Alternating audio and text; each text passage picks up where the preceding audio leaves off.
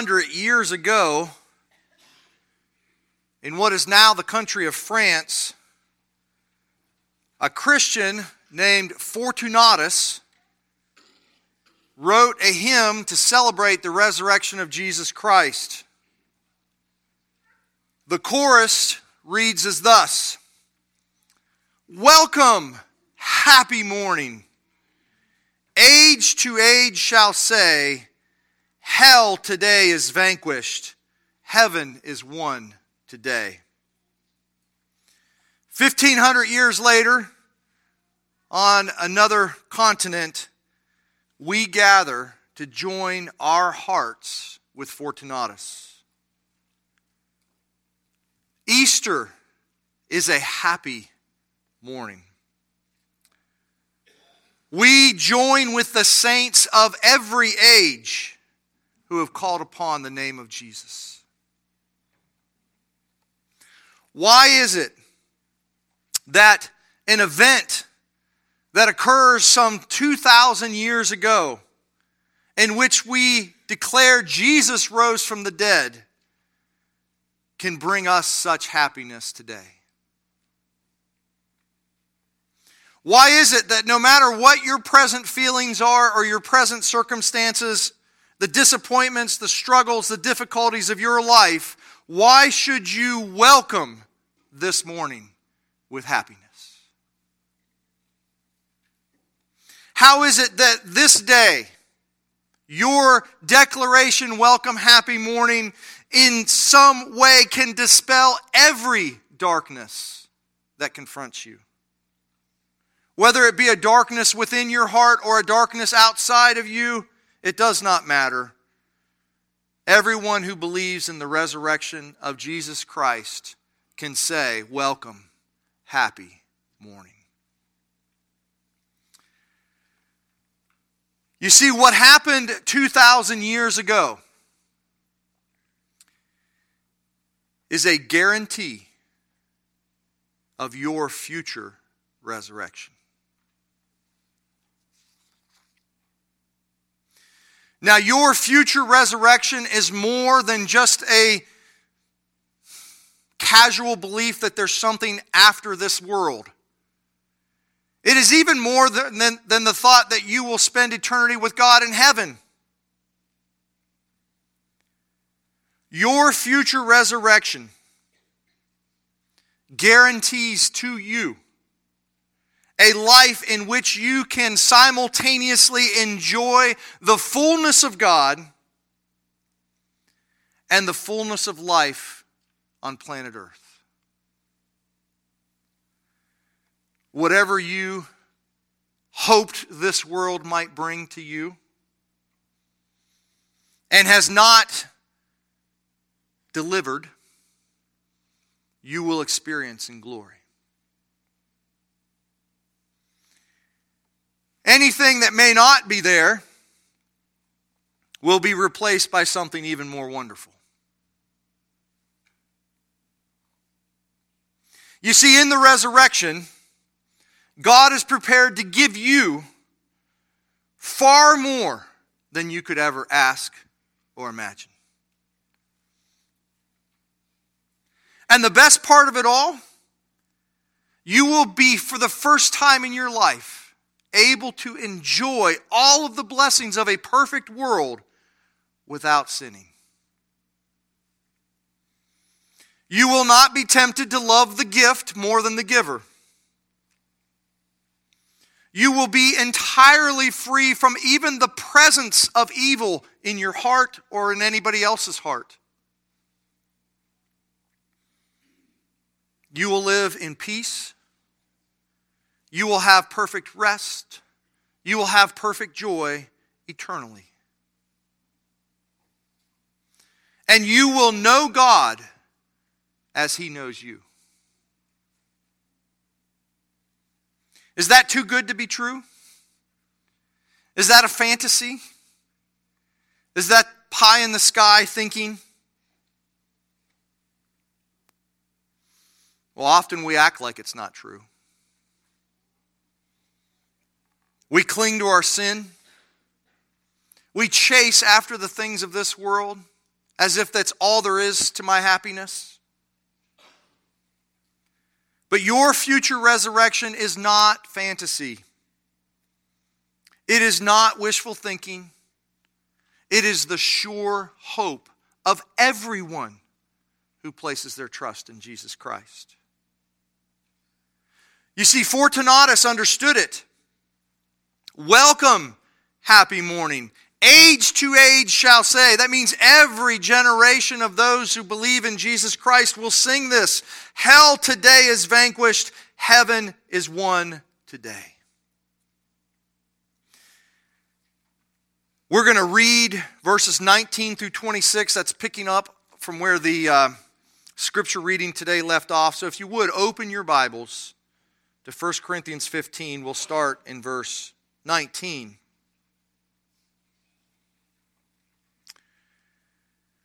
If in Christ we have hope in this life only,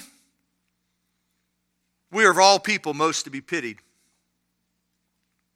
But, in fact, Christ has been raised from the dead, the first fruits of those who have fallen asleep. For as by a man came death, by a man has come also the resurrection of the dead. For as in Adam all die, so also in Christ shall all be made alive, but each in his own order. Christ, the first fruits, and then it is coming those who belong to Christ. Then comes the end when he delivers the kingdom of God the Father after destroying every rule and authority and power. For he must reign until he has put all his enemies under his feet, and the last enemy to be destroyed is death.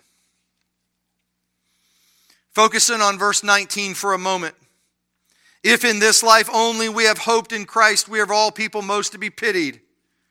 In order to make clear the resurrection glory, Paul must first imagine what, what would the uh, life be if the resurrection had not occurred.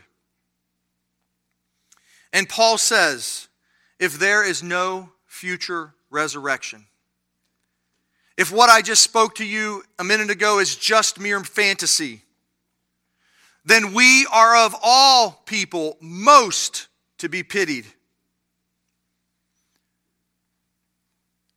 Get in your mind for a moment the image of someone that is pitiable to you. Maybe someone is homeless, maybe they're devastated, maybe they're strung out on drugs or have lost loved ones or been betrayed. Think of the person that is most pitiable in your mind. If the resurrection is not certain, you are more to be pitied than that person. If your future resurrection is not certain, then you should quit coming to hear me preach. Period. Shouldn't show up next Sunday because you're being foolish. If your future resurrection is not certain, then quit talking to people about eternal forgiveness and life. If the benefits of believing in Jesus Christ are limited to this life, you are to be pitied more than all men. Now, to be clear, we do experience good things from the resurrection here and now. The way I like to say it is that the, the, the fruit of that resurrection day kind of spills back over into the present. We do experience comforts. We do experience victory over sin. We do experience fellowship with God and with other believers, and there's things that we have in this life. But every one of those is partial and incomplete. And only knowing that what we have in part now will one day be experienced in full does it make any sense. And so we have to establish how can we be certain that there is a future resurrection that awaits us? Three points. I don't often do that, but you get three. Number one, Jesus rose from the dead. Number two, faith alone unites us to Jesus. And number three, Jesus' resurrection and our resurrection are one and the same. I'll say those again. First point, Jesus did rise from the dead. Second, faith alone unites us to Jesus. And third, Jesus' resurrection and our resurrection are one and the same. Verse 20, Paul says, But in fact, Christ has been raised from the dead. You see, Paul believes that Jesus' resurrection is a historical fact. And I don't apologize, but much of what we are, in this point of the sermon, is really what we dealt with in Sunday school class. So if you made it through that, you get some of it again. Christianity is the only religion in the world that is entirely dependent on the truthfulness of a historical event the bodily resurrection of Jesus Christ. Now, Paul is convinced because he saw Jesus Christ. But how do we know that Paul is telling the truth? Well, Paul says to us in the first verses of 1 Corinthians 15 that he was not the only one to see the resurrected Jesus.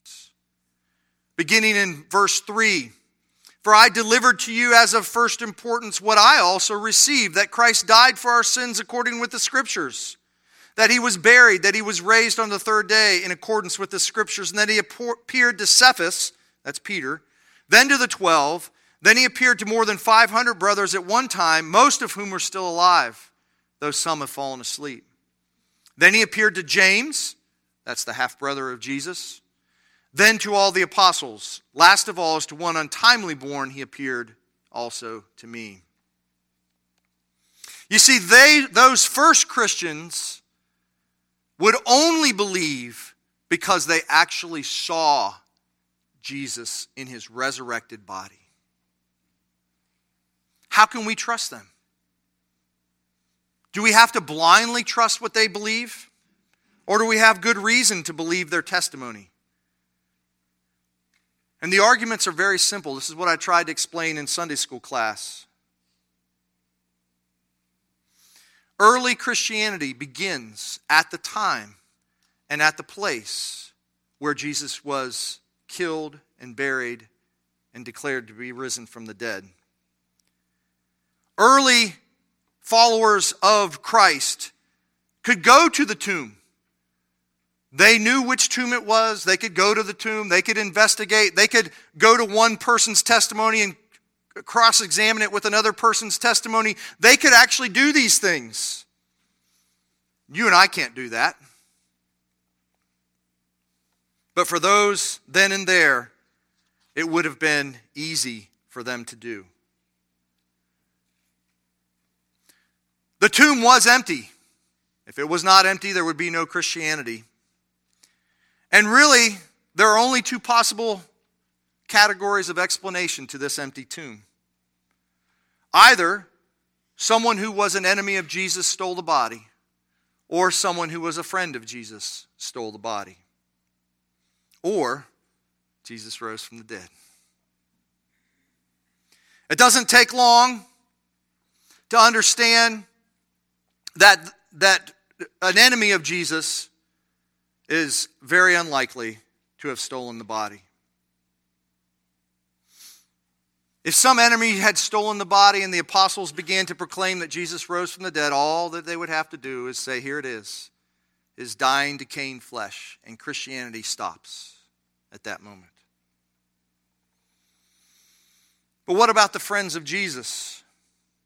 Maybe his followers actually stole the body. Maybe they buried it somewhere else. Maybe the story of Jesus' resurrection is a conspiracy theory. But if you follow this road very far, you understand that it is very, very unlikely. Why? Because people do not die for what they know to be a lie. People do die for lies all the time. But they do not die for what they know to be a lie. If the first Christians had some incentive to foster the lie of the resurrection, then maybe we might doubt their testimony. If they gained popularity or power or wealth because of their belief in the resurrection, we might question the truthfulness of their testimony. Maybe it was their pride that motivated them. They didn't want to be exposed as fools. But selfish pride only takes you so far. Of the 11 disciples, 10 died martyrs' deaths. John died in exile on the island of Patmos. They did not gain popularity or wealth or power. Instead, they were mocked and ridiculed and killed. Why? Because they would not deny that they had seen the resurrected Jesus Christ. All that would have been necessary for them to save their skin was to admit that they had not witnessed the resurrected Christ. And so I ask you this question Would you go to your grave knowing that it was a lie? Put yourself in the place of those apostles. Would you go to your grave knowing that you had stolen the body and yet still be willing to die?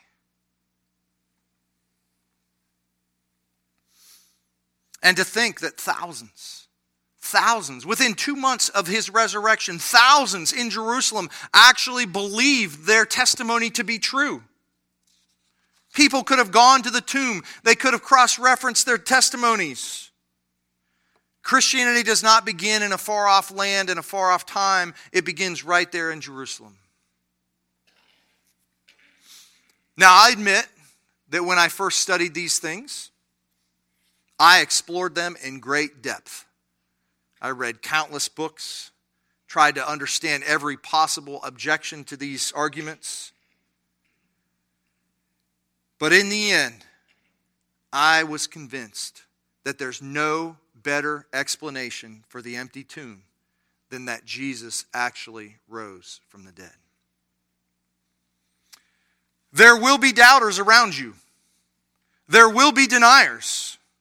It is not easy to accept the resurrection. To believe that a human being like yourself actually went to the grave and then rose up from the dead is not an easy thing to believe. It doesn't just happen. And to think that Jesus not only came up out of the tomb, but that he came out in a completely transformed body, a body that is like our body and yet completely new. That's hard to believe. Jesus could be touched, he could talk, he could eat, but he could also walk through walls.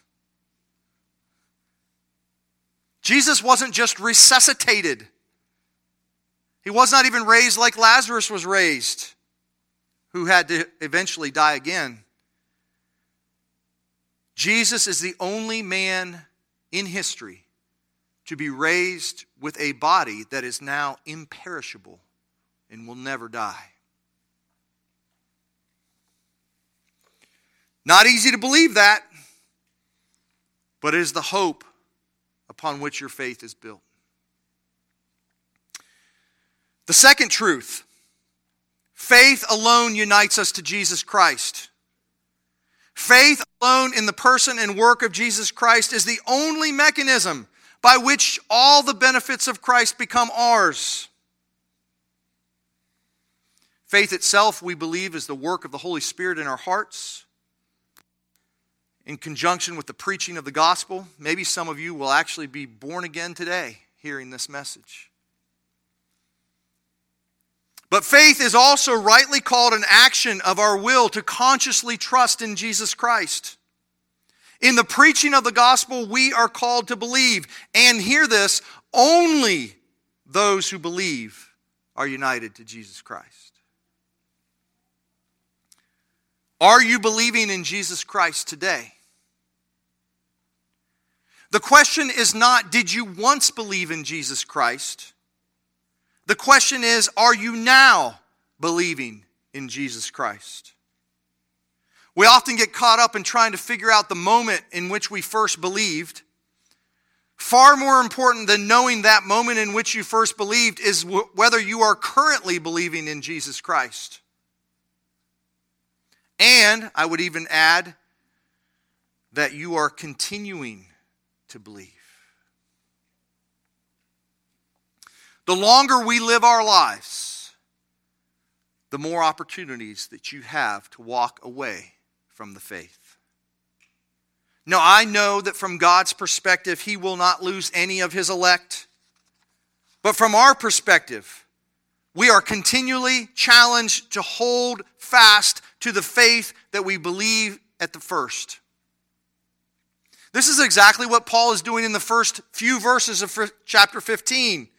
Now, I would remind you, brothers, of the gospel I preached to you, which you received, in which you stand, and by which you are being saved, if you hold fast to the word I preached to you, unless you believed in vain. You see, it seems that the Corinthians were being tempted to let go of Christ. They had received Christ. They were even currently standing in their faith, but something was tempting them to let go of Christ. And we can only speculate what that was. I'll give you a few things that tempt me to let go of Christ. Maybe it was taking Jesus a whole lot longer to the return than what I thought. Maybe my initial feelings of closeness with God are not as strong today as they once were. Maybe some of my expectations of defeating my sin were not being met as much as I would like. Maybe my expectations of intimacy with God are not all that I would hope for. Maybe watching people that I had shared bread with and who had believed in Jesus Christ once, watching them walk away from the faith has created doubt in my heart. Maybe being hurt by Christians has caused doubt in my heart. Maybe just the fact that you know you just don't even think about it and one day a doubt rises up in your heart. You know, one thing that's often baffled me is how someone who was basically evil in this life, if late in their life they trust in Jesus Christ, how can that person be experiencing the glories of heaven? Ugh, they don't deserve to be there. Maybe it's just beginning to doubt that this is actually God's word. The list goes on. It doesn't matter what was causing the doubt, they were experiencing it. You have your own list. We live in a day in the United States of America in 2023 where many, many people are no longer holding fast to the faith.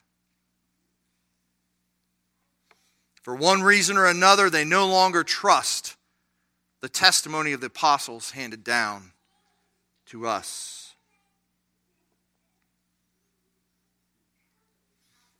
Jesus knows what it's like to be abandoned.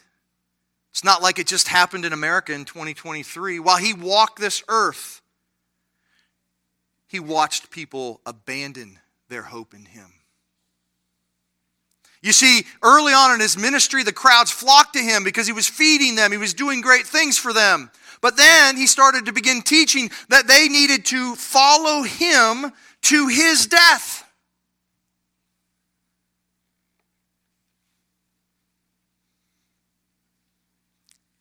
Jesus says these words in Luke 9. If anyone would come after me, let him deny himself and take up his cross daily and follow me. For whoever would save his life will lose it, and whoever loses his life for my sake will save it. For what does it profit a man if he gains the whole world and loses or forfeits himself?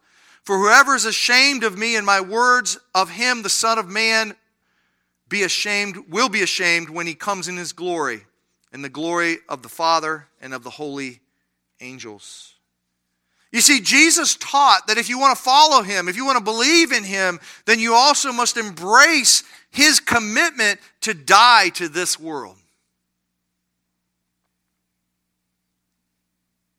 Jesus is calling us to die to our sin, to our own autonomy. When you believe in Jesus Christ, you are declaring to Him, I do not want to rule my life, I want you to rule my life. And when you understand that that's what belief means, at some point you might want to get off the train.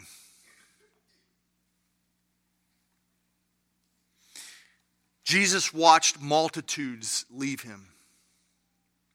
He looked at his disciples in John 6, verse 66, 67. Jesus said to the 12, Do you want to leave as well? Peter answered, Lord, to whom shall we go? You have the words of eternal life.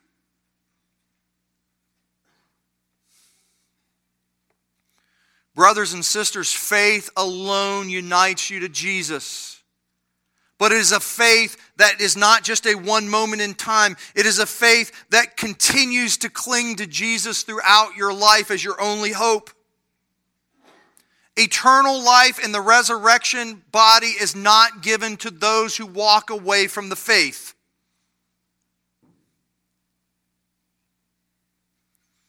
Now, just to be fair,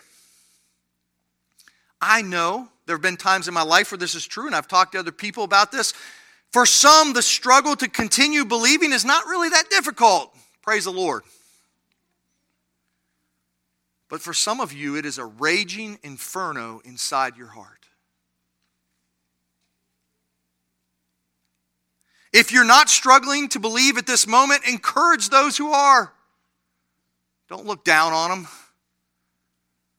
Don't say, get away from me. Help them to believe. If you are barely holding on, talk to someone else that you can trust. If you are struggling against belief, and you were once believing, and now you're struggling to continue to believe, you are facing spiritual forces of evil. Don't do that fight alone. I would also like to tell you that just because you have lingering doubts and feelings, that somehow you must not be a true Christian. Continue to make use of the means of grace, the Word of God, prayer, sacraments, fellowship. Read good apologetic books if you need to, that can be helpful. Read theological books great books out there helping you understand and interpret suffering and evil. A lot of people doubt because of that. But understand that faith is not just absolute confidence and assurance and walking on sunshine. I, I know it's hard to give this illustration in the South because we don't have many uh, frozen lakes. But in the North, when it starts getting cold, you can see the, ice, the lake freeze over, and you always have the question how thick is that ice? And as someone who's stood on ice that's only a half inch thick, you will go through it. But if you have six inches of ice, you could jump on it and you're not going to go through it. But you've been around enough situations where you're not certain that you could even step out onto the lake, onto that ice, and be full of fear and doubt and questions, but you're still stepping onto the lake. That's what saves you. Faith is that action of committing yourself to Christ, even if there's lingering doubts in your heart. Fight those doubts. Give time and attention to nurture your faith.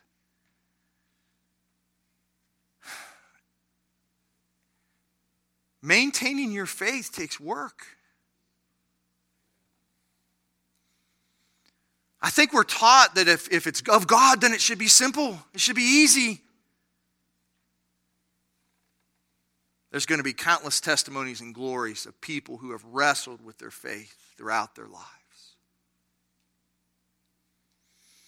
The entirety of the book of Hebrews, get this, the entirety of the book of Hebrews was written with one purpose in mind to encourage Christians who were beginning to doubt their faith, who were thinking of going back to the old ways of Judaism rather than continue their faith in Jesus Christ. The whole book of Hebrews is given to help them to continue in the faith.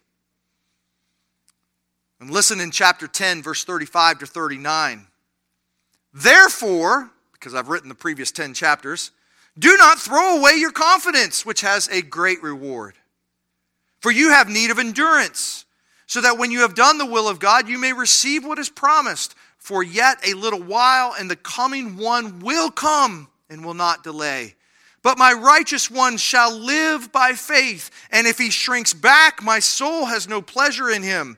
But we are not of those who shrink back and are destroyed, but of those who have faith and preserve their souls.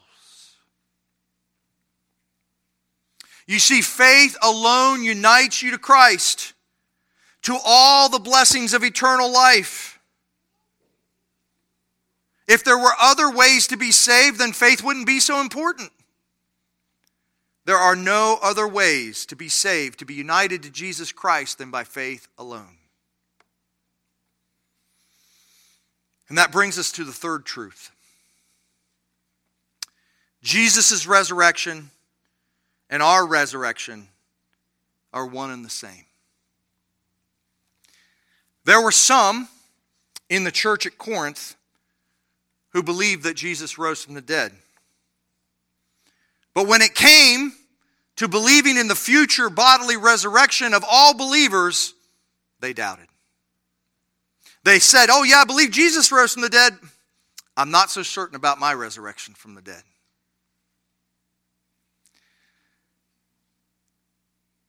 Paul corrects them.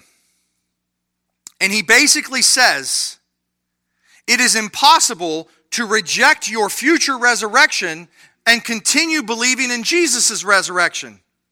It's impossible. Because if you deny your future resurrection, you are denying Christ's resurrection. That is a profound statement. Takes a little while to think this through. You see, the reason why it's true is that Jesus' resurrection and our resurrection are really the same resurrection. They are two resurrections separated by time, but they are not separate events. Look at verse 20 of 15. But in fact, Christ has been raised from dead, the first fruits of those who have fallen asleep. What does he mean by first fruits? Well, the first fruits are the first gathered fruits of a harvest. A farmer plants his field of wheat, the wheat grows up, and there are always some stalks that mature faster than others and these are the first fruits of that field of harvest. You might think of apples on a tree, right? Even though you can separate one apple from another, they are all on the same tree and they are ripening together as, as one harvest of apples. This is the illustration Paul uses. Jesus' resurrection was the first fruit of the harvest of the resurrection, but you are the rest of the resurrection fruit. It's one harvest. That's his illustration. But Paul didn't come up with the illustration. You see, God established first fruits in the Old Testament. He embedded the idea of first fruits in the annual events of the Jewish festivals. I'm not going to take you through this too much, but just listen. Leviticus 23, good reason to study Leviticus. And the Lord spoke to Moses, saying, Speak to the people of Israel and say to them, When you come into the land that I give you and reap its harvest, you shall bring the sheaf of the first fruits of your harvest to the priest, and he shall wave the sheaf before the Lord, so that you may be accepted. When do you do this? When do you wave this first fruit? Oh, it's during the feast of unleavened bread during the week of the Passover. This was done out of thankfulness, but it was also done out of faith. The Israelites were to be thankful for this initial fruit because they were expecting the final fruit. And Paul is saying, oh, yeah, you know why Jesus embedded that into his annual feasts? So that people would understand exactly who Jesus was and what his work was on the cross. He is the true first fruits. Exactly seven weeks after the waving of the first sheaf, which is Christ, there was another feast given. It was the new grain. 50 days. We have the pouring out of the Spirit at Pentecost at that time. But then there was, there was at the end of the harvest, there was, a, there was the final harvest. And all of this first fruits connecting to the harvest, these feasts were connected for the very purpose to say that when Jesus rose from the dead, he was connected to the final harvest. Kistemaker says it this way the term first fruits sing- signals that the first sheaf of the forthcoming grain harvest will be followed by the rest of the sheaves. Christ, the first fruits raised from the dead, is the guarantee for all who belong to him that they also will share in his resurrection. It's not just nice thinking. God has embedded it into his very Old Testament feasts to help us understand that, that Jesus' resurrection from the dead was not an isolated event. You know, we could just say that, oh, Jesus rose from the dead. I don't know, have any clue what that has to do with me. And God says, No, no, no, you don't understand. Jesus' resurrection is the first fruits of your resurrection.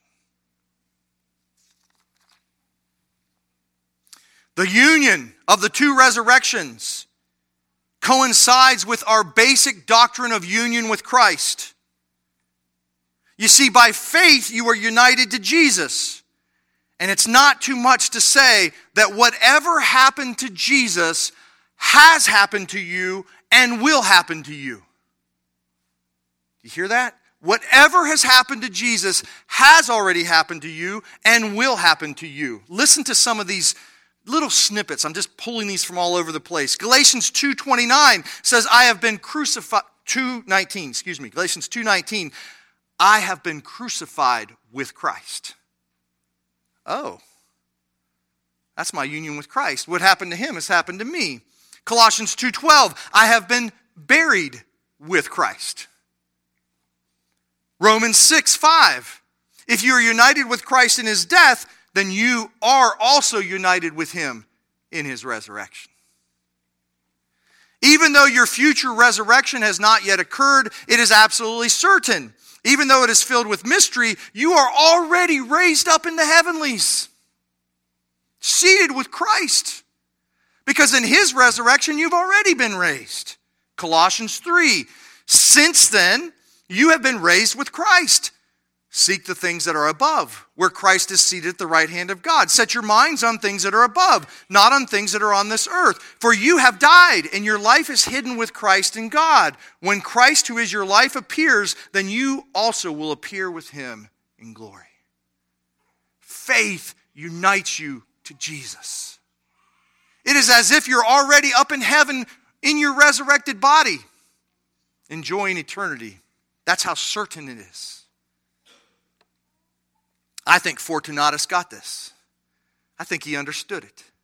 I think that's why he said, Age to age, every Christian will proclaim, Welcome, happy morning.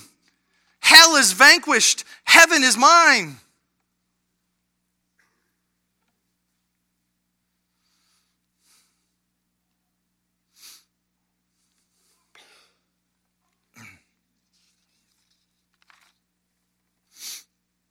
Whatever your current circumstances. And I know they're hard. You know, I, I just heard about Connie's brother this morning. She doesn't feel joy at this moment watching him suffer. But I'm telling you, if this day, 2,000 years ago, had not occurred, there would be no hope.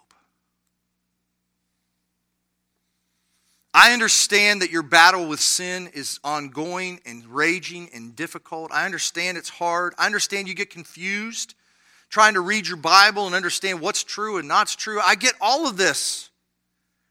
You feel weary. You wonder, how can I make it to the end? Continue to cling to Christ. He has not just given you a possibility of the resurrection, He has declared to you, you are already united to His resurrection.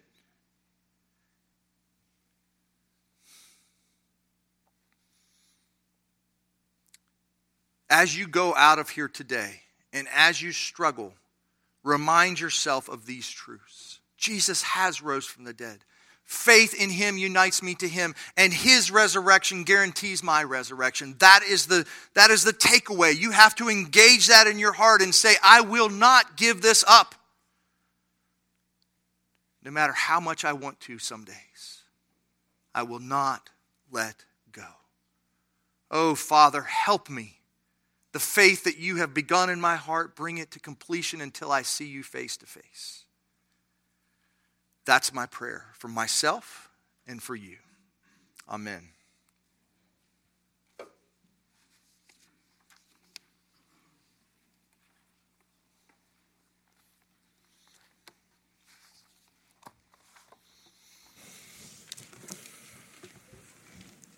Please rise one more time and let's sing 286 together. Worship Christ, the risen King.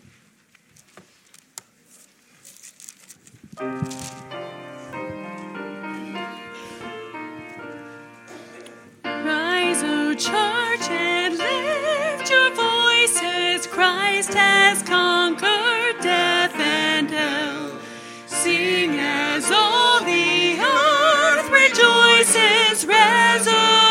protection.